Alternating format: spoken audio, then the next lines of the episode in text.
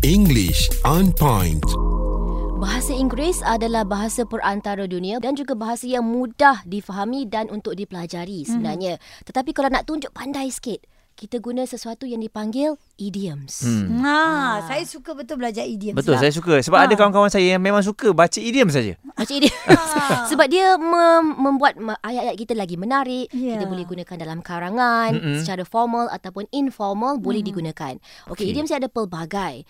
Kalau uh, ada beberapa yang kita nak uh, belajar hari ini, Haiza dan Muaz ada apa-apa tak yang pernah didengari sebelum ini? Ah. Okey, untuk saya lah Nadia, ha. saya pernah nampak airing dirty laundry. Wow. Tanpa hmm. saya faham Ah. apa ha. maksud dia. Mm-mm. Yang saya faham dirty laundry lah. Ha. Ha. Maksudnya baju kotor Hmm. hmm. uh, dan kenapa diletakkan di tempat yang tak sesuai bukan dekat dobi. Saya tak faham sebab saya nak cari kamus pun tak sempat. Jadi Nadia ada, lebih baik Nadia terangkan. Ah, kalau idiom sih kamus kita tak ada kamus untuk idiom sahaja mm-hmm. susah tetapi mm-hmm. sekarang Google dah ada kita yeah. Ya. boleh uh, rujuk di situ. Tapi di Cool 101 kita ada slot uh, English on point. Mm-hmm. So kalau kita pernah dengar idiom ini iaitu don't air your dirty laundry. Mm-mm. Mm. Bukan maksudnya kita tak boleh sidai kain dekat luar. Ya. Dia dah kotor kita basuh nak sidai kat luar. Mm. Ya. Dalam erti kata uh, idioms ini bermaksud ia bermaksud jangan buka aib Aib. Ha.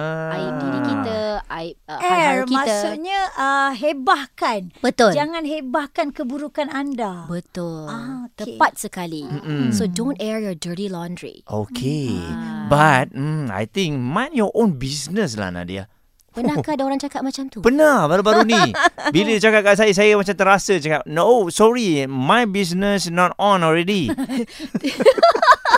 Tapi saya pasti dia cakap dengan uh, nada yang agak marah Ah. ataupun dia annoyed Betul. sikit. Mind Dan your own sebenarnya business. Ah. dia tak marah saya pun, dia marah kawan dia. Tapi Ha. saya nampak macam dalam keadaan yang sangat marah. marah. Ha-ha. Mind your own business maksudnya kalau dalam bahasa Melayu mm-hmm. uh, kita pernah dengar kan, oh uh, jangan jaga tepi kain orang. Mm-mm. Kan? Jangan uh, masuk campur hal-hal orang lain. Oh dia terbalik pula jangan jaga. Sepatutnya uh, kalau eh betul lah jangan jaga. kan Dia kalau akan dalam bahasa jaga Melayu telinga kan Orang, betul Ah, betul. kalau Ah. bahasa Inggeris uh, apa ni mind your own business maksudnya lebih kurang sama mind your own business go away main jauh-jauh hmm. jangan masuk campur hal saya ini hal saya mind your own business hmm. bukan bermaksud bisnes perniagaan Yep. tetapi hal anda uh, bukan hal saya Maksudnya jaga diri anda tak payah jaga kita Ah. ni tak payah sibuk-sibuk. Ah, Bo- jangan sibuk-sibuk betul Ya. mind your own business Ni selalunya kalau dekat UK ke kat Australia selalu cakap mind your own business mate. Ah, kalau uh, informal sikit kan, Ha. bahasa pasarnya bukan business. Ada orang guna uh, mind your own beeswax. Bismillah. Wow. Oh. Ah. Maksudnya Tak- sama je. Ha, ha. Lepas ni kalau orang sibuk-sibuk saya buat ni je. Ah, macam mana? MYOB. Uish, Ah, apa tu senang. MYOB? Oh, Panggung wayang singkatan ke? Oh. Dia. Tak singkatan. Yes, ada ada akronim. MYOB, mind your own business. Maksud yang sama. Cantik Haizah mulakan hashtag tu sekarang.